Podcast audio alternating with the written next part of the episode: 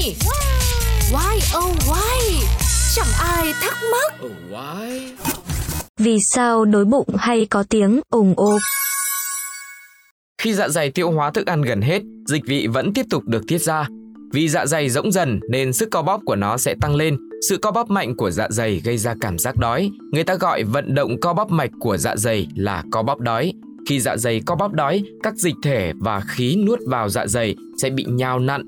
Lúc bị dồn dịch sang phía này, lúc thì lại sang phía kia, sinh ra tiếng ủng ngục. Ngoài ra thì còn có một hiện tượng khi đói, ta cảm thấy thèm ăn nhưng mà chưa được ăn, đến lúc qua cơn đói thì không còn cảm giác thèm ăn nữa. Đó là vì động tác co bóp đói của dạ dày có tính chu kỳ. Khi đói, sự co bóp mạnh của dạ dày chỉ kéo dài khoảng nửa tiếng thôi, sau đó thì chuyển sang thời kỳ yên lặng từ nửa tiếng đến một tiếng. Cùng với sự nằm im của dạ dày, cảm giác đói sẽ mất đi. Cảm giác đói và cảm giác thèm ăn thường đồng thời phát sinh.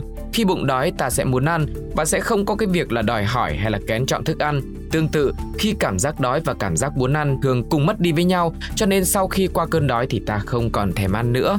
Đó là những lý giải vì sao mà khi đói bụng sẽ cồn cào và vì sao mà khi đã qua cảm giác đói thì chúng ta sẽ không còn cảm giác thèm ăn nữa.